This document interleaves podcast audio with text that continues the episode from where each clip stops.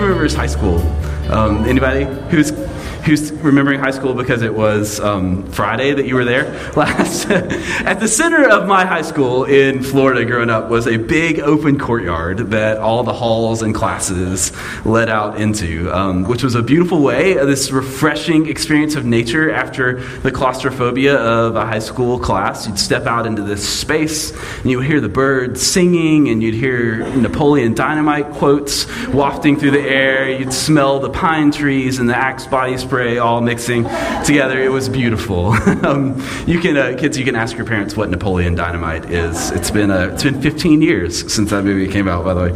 But I remember uh, you'd step out into the courtyard, and, um, and all around the area were these bunches of, of kids that would gather together, these groups and circles.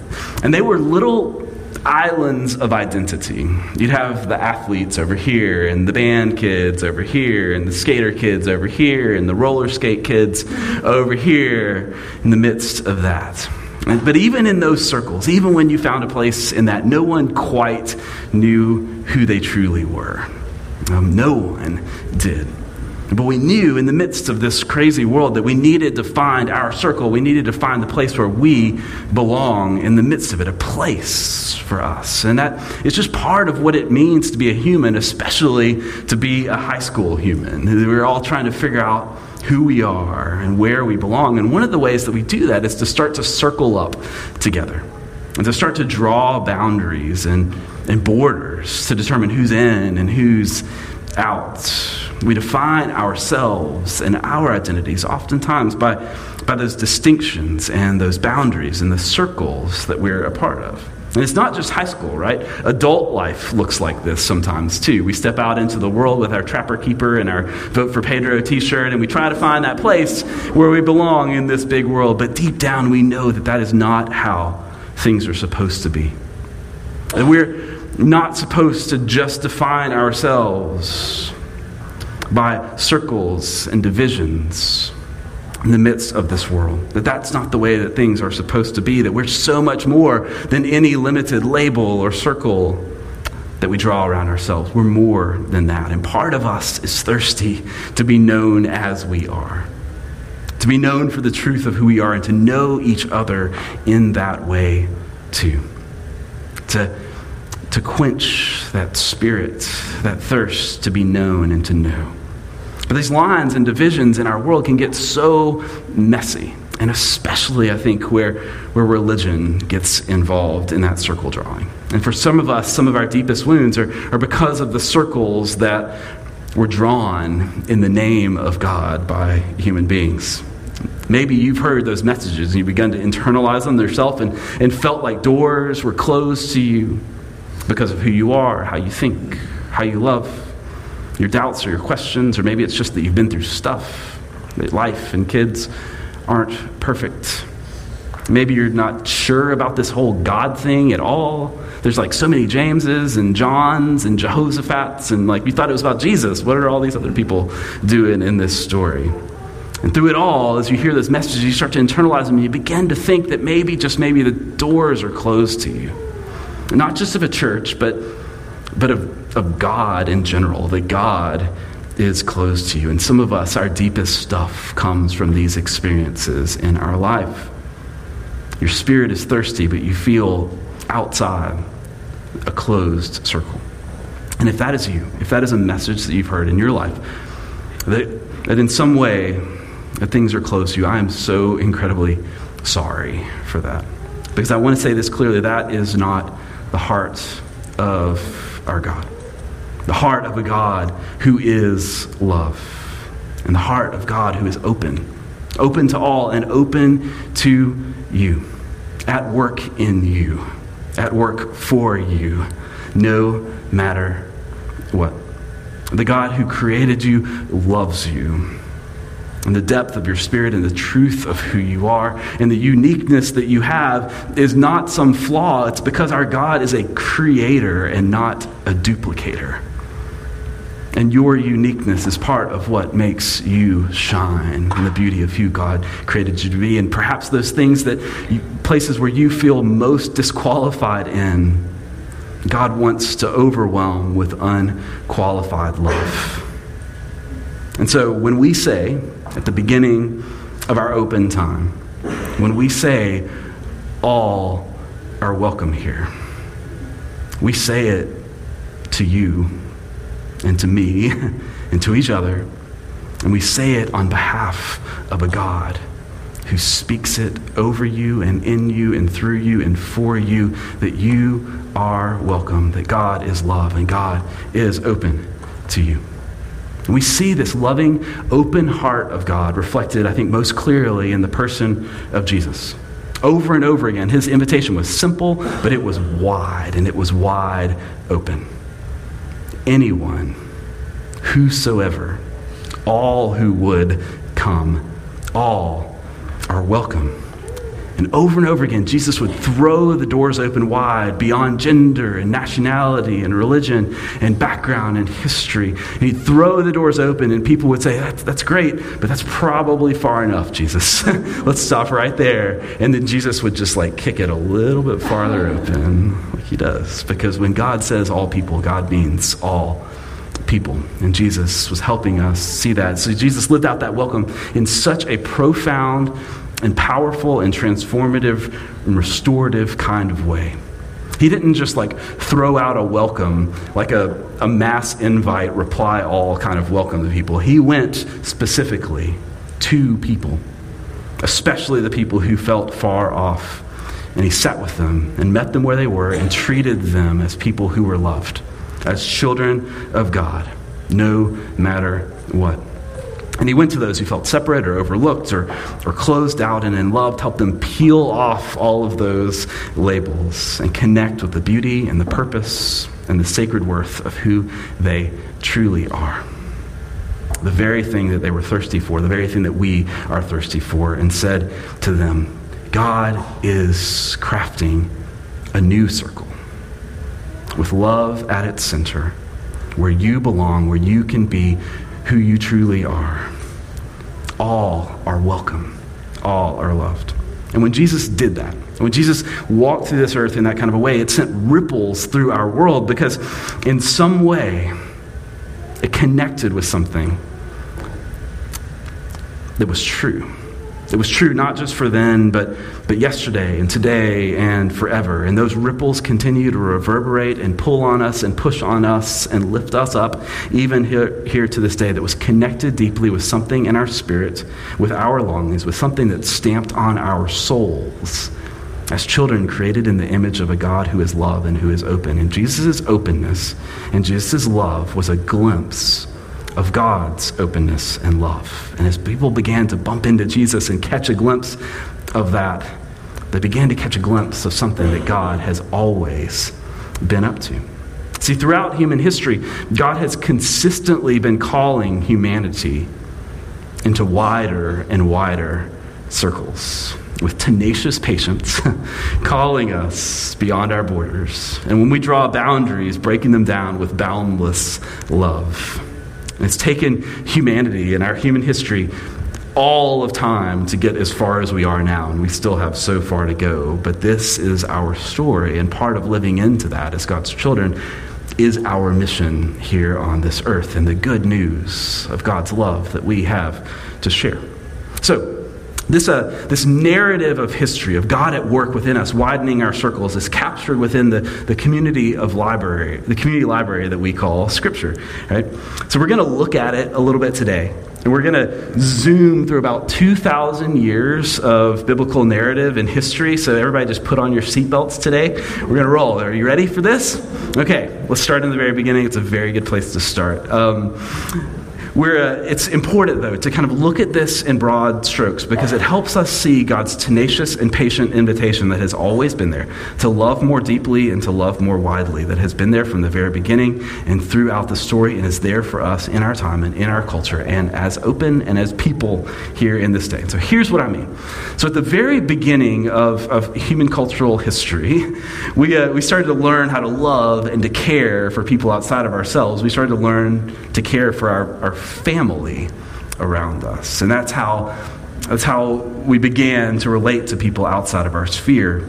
But in the story of Scripture, when God shows up intersecting with the first and central family in this story, about 1800 BCE in this story, when God first intersects the central family in Israel's history, God had a bigger vision for them than just one family. The family was that of a guy named Abram, later called Abraham. And he was the one that, that Christianity and Judaism and Islam all trace their family lineage. And God intersects with this family and invites them into a bigger vision of what family and God's family looks like and their task in that. And so check this out. In Genesis chapter 12, way back at the beginning. Now the Lord said to Abram, Go from your country and your kindred and your father's house to the land that I will show you. So step out the limited walls of just family and place. And he says, And I will bless you, and I will make your name great so that you will be a blessing, and in you all the families of earth shall be blessed. God had a bigger vision for this family, one that was wide enough to encompass all of the families of earth. And as humanity at that point in our history, we were just learning how to love that circle of our own family. And in that moment, God widened their view and opened their eyes to the wider human family. And then, as, as time went on and, and the story of our faith went on, as humanity began to develop beyond mere families, they began to learn how to care within their nation or within their tribe.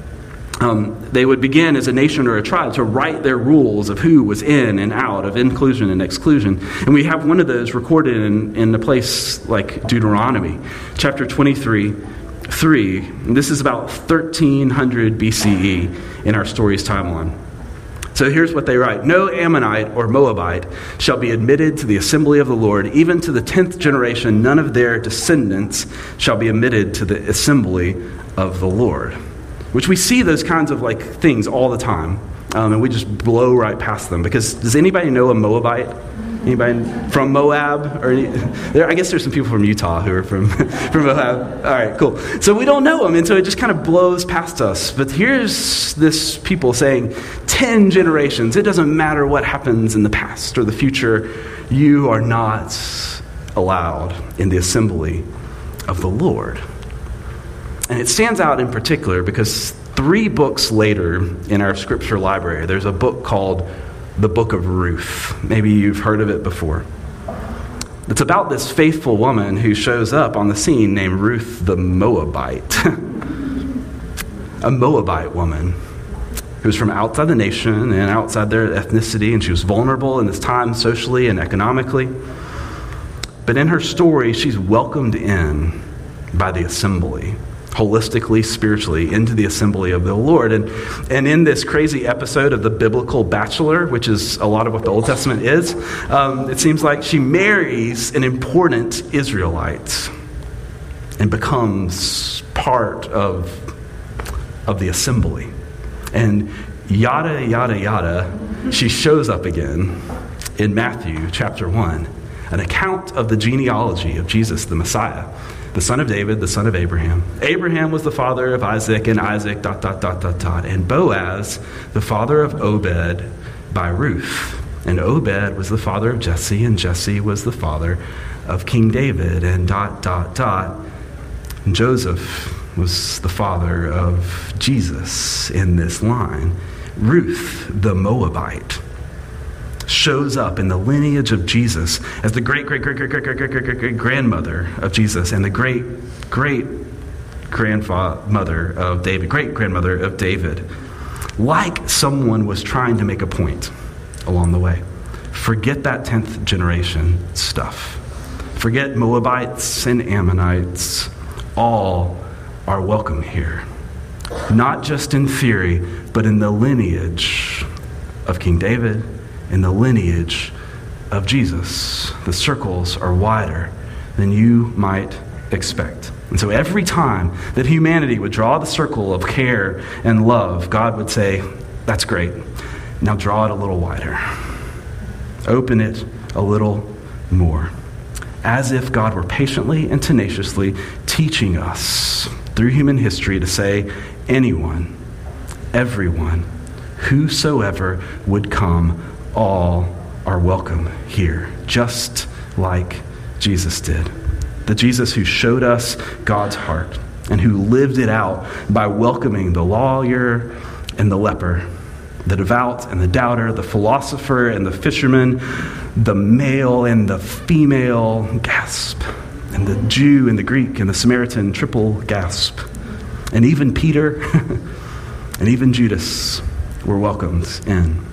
The timeless message is that God's grace is open to all and it keeps on working on us.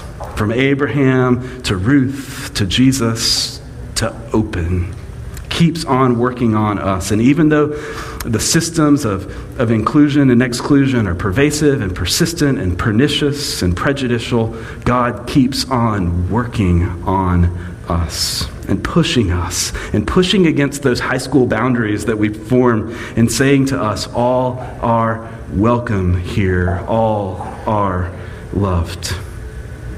And for us as human beings, we begin to gradually wake up. We're surprised, we're challenged, but we begin to grow in our understanding of exactly what God meant by all. And about exactly what God has been doing since the beginning. And it's always been there. So, I'm going to pick up, we're going to skip about 2,000 years or so and, and pick up at the beginning of the church in this story as well. And so here's the beginning of the church. The church has always struggled with God's wide welcome um, and to figure out exactly how to put that into practice. But amidst that struggle, that welcome has widened along our history nonetheless. And so I want to tell one last story from Scripture about a time when the doors swung open in a profound way. And the story is from Acts chapter 15. It's about the first followers of Jesus and the first church, just after Jesus was gone. Um, and they're still trying to figure out exactly what Jesus meant by everyone. Like, everyone, everyone? Or like, you know, have you seen Pastor Jonathan dance? You might not want him in the assembly, especially if the music is going to get rocking. Um, but this was a hard thing for them because the first followers of Jesus were Jewish and had been Jewish their whole lives and forever. And that's all they knew of, of Jesus was that Jesus was the Messiah of Israel. That's how they understood this. But as they began to share that message into the wider world, they kept bumping into Gentiles, like non Jewish people who, uh, who began to respond to this message and this invitation and God's love. And it, and it seemed like God was moving and working in Gentile lives. And that's not what was supposed to happen. Because in their understanding, culturally and religiously, in Judaism, Gentiles were just like not invited to the circle unless they wanted to become Jewish. They couldn't be invited as they were. Unless they were, became Jewish, they were called unclean and Jews weren't allowed to share a meal with them, which made communion really hard. if you had like the Jew line and the Gentile line, they couldn't fellowship with them. And there were even important verses in Scripture, like that one we read about the Moabites and the Ammonites. Those were Gentiles that essentially they understood and interpreted to say, don't have anything to do with Gentiles. And yet, as they moved in the world, here they bump up against Gentiles who are turning to Jesus. And even more than that, they began to see the Spirit of God alive and at work in Gentiles, in Gentiles' lives. How could that be?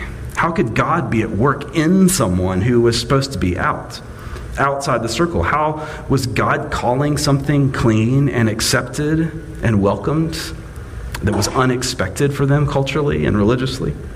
For them, this was a crisis of faith at the beginning of, of the followers of Jesus that challenged everything that they felt like they had read and they had interpreted and assumed that they knew about who God was and who and how God was at work in the world. And so the first church in the face of this crisis did what any good church would do. They called a business meeting, right? they all gathered together and sat around one big conference table in the midst of this. It was riveting stuff. There's actually business meetings in our scriptural record of this stuff. It's riveting stuff. Um, it was riveting if you were a Gentile in the midst of this, for sure.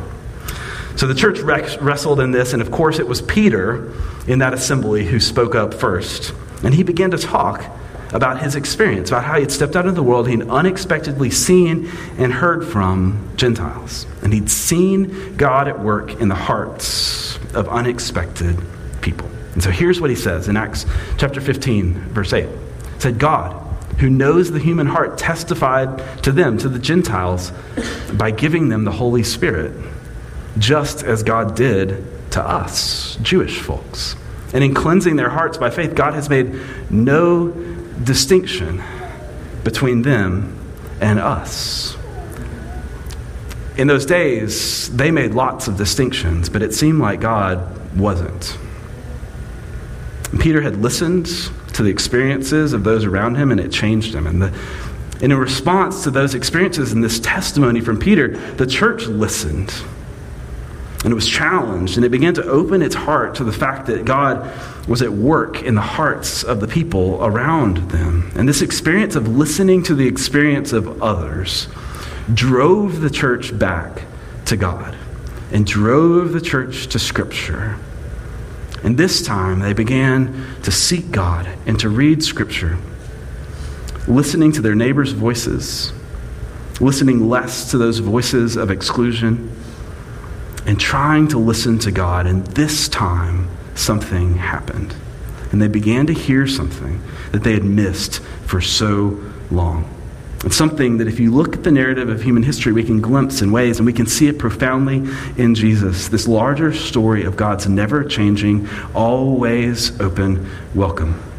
Of a God who's working patiently and tenaciously amidst our messy culture to pull us toward a new cultural vision of all people welcomed in the love and the life of God. And so, the first church at this business meeting, they study Scripture, they listen to their neighbor, and they seek to hear God in it all. And the chair of the committee, this guy named James, clears his throat. and he stands up and he quotes from the book of Amos. And he reads it in a way that maybe they'd never understood it before. But it's a verse that speaks of God's historic, timeless plan to gather all people. And so here's what James, the just, says. He said, This agrees with the words of the prophets, as it is written. And so here he quotes from Amos After this I will return, I will rebuild my people, so that all other peoples may seek the Lord even all the Gentiles over whom my name has been called. Thus says the Lord, who's been making these things known from long ago. Thus says the Lord, who's been saying this all along, and we are just waking up to it. And James takes the mic and drops it. And he opens their mind to the fact that God might just be doing something through Jesus the Messiah that was bigger than they could conceive. But it was something that God had always been up to, that God had been doing from long ago. And because of their open minds and open hearts, the church decided to open its doors wide. And so James says this at the conclusion of his talk. He says, Therefore, I have reached the decision that we should not make it difficult for the Gentiles who are turning to God. That we should not make it difficult for those who are turning to God, for all those who are turning to God, for whosoever that all would find welcome in place of difficulty. And as a pastor who stands in the stream and tradition of a church. I just read this. We shall not make it difficult for those who are turning to God. And I just humbly beg forgiveness for the ways that we've made it difficult for those who are turning to God, for the ways that we have missed God's heart, for the ways that we have missed God's welcome, for the ways that we still do. And I ask forgiveness for, for everyone in this room, for those places where we have made it difficult for you. As you turn toward God, that you found obstacles and impediments in your way because of your story or your identity, because of your doubts or your questions or your imperfections. For the ways that it has been difficult, but know this when it has been difficult, it has been us and not God not the God who is love, not the God who has been patiently and tenaciously pulling us forward, not the God who has been kicking open the doors wider than sometimes we're comfortable with. The God who is love the God who says all are welcome here. And so we, I, want to stand in the center of that timeless message. I want to be a person of the all inviting, all encompassing, all welcoming God. I want to be a person who stands in a community who says, All are welcome here. And with everything that we do, because it's the heart of God. That it's not a belief system for us or a declaration, that it's our spiritual practice. That we do everything we can to welcome each other in Christ's love. To welcome each other in Christ's love no matter what. That in the midst of of difficult seasons and hard times that we are there welcoming each other and bearing with each other in Christ's love. In the seasons of doubt and the seasons of faith, as we listen to the experience of others, especially those who are different than us, as we seek peace and seek to live in love with one another, that we stand there as people of an all welcoming God and say, You are welcome here. And to say honestly, we will not be perfect, we will make mistakes, but God will always be pulling on us. And we will strive to a place where all are truly welcome, where all belong and all are loved, and all and you can encounter and turn toward a God who loves you without difficulty. That is our spiritual practice to make welcome in the name of Christ. In this place and in our lives, in our workplaces, in our family, in our neighborhood, and in our culture. That's our spiritual practice. So here's how Paul says it in Romans 15 7. He says, Welcome one another. Therefore, just as Christ, the Christ who opened the doors wide, welcomed you to the glory of God. In Christ, all are welcome. That's the timeless mission. To the glory of a God who is love. So when I think about making welcome, in space of difficulty. Um, I think about one of the most important welcoming moments in my family's life, um, those transformative moments where our circle got wider.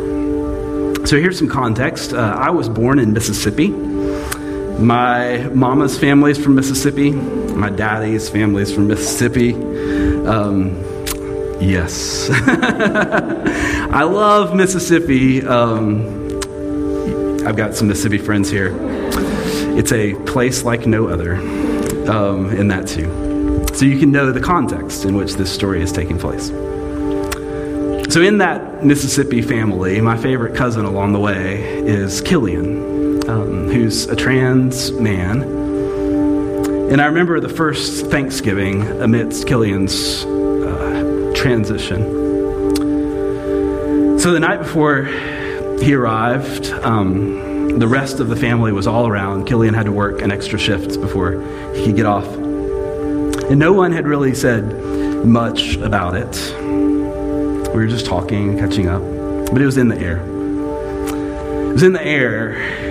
And so I wasn't surprised when I heard someone clear their throat, like James in Acts 15. But I was surprised that it was my grandmother who clinked the glass and cleared the throat. It was my 90 year old Mississippi grandmother. And she said, Listen, y'all, Killian's going to be here tomorrow. And we love him, don't we? So, I want you to say he. I want you to say him. I want you to call him Killian in my house. And she said, There are things in this life that are going to be difficult for Killian. But it is not going to be difficult in my house and in our family. And it was quiet for a moment. She said, And that's all I'm going to say about that. And somebody said, Amen. And then we all said, Amen. And just like that, she made welcome. She made Killian welcome. She made Killian's parents and Killian's sister, who were in that room at that moment, welcome. But it was more than just that. She made all of us welcome. Because all of us stepped into that family with that pressure of Thanksgiving, carrying our own stuff and our own baggage and our own story and our own identity and our own things into this place and wondering if we were going to be welcome, if we could be honest about who we were. And we stepped into that place to a mama who says, This is my house, and all are welcome here. It may be difficult for you out there, but it's not going to be difficult this family. So open. This is God's house. This is God's family. And God has made it clear that all, anyone, whosoever, all who would come, all are welcome here. And so there will be difficult things in this life and in this world as we go through it, but it will not be difficult in here. Insofar as we were, are able, it will not be difficult for those who are turning to God insofar as we are able, and with God's grace and God's work pulling on us all, we will be more and more able every day of our life to make welcome and to love like our God loves. So, in this place and in our lives, we say, All are welcome here. For the glory of God, for the lo- glory of a loving God who never changes, but whose love changes everything. Amen. Let's pray together. God, we thank you.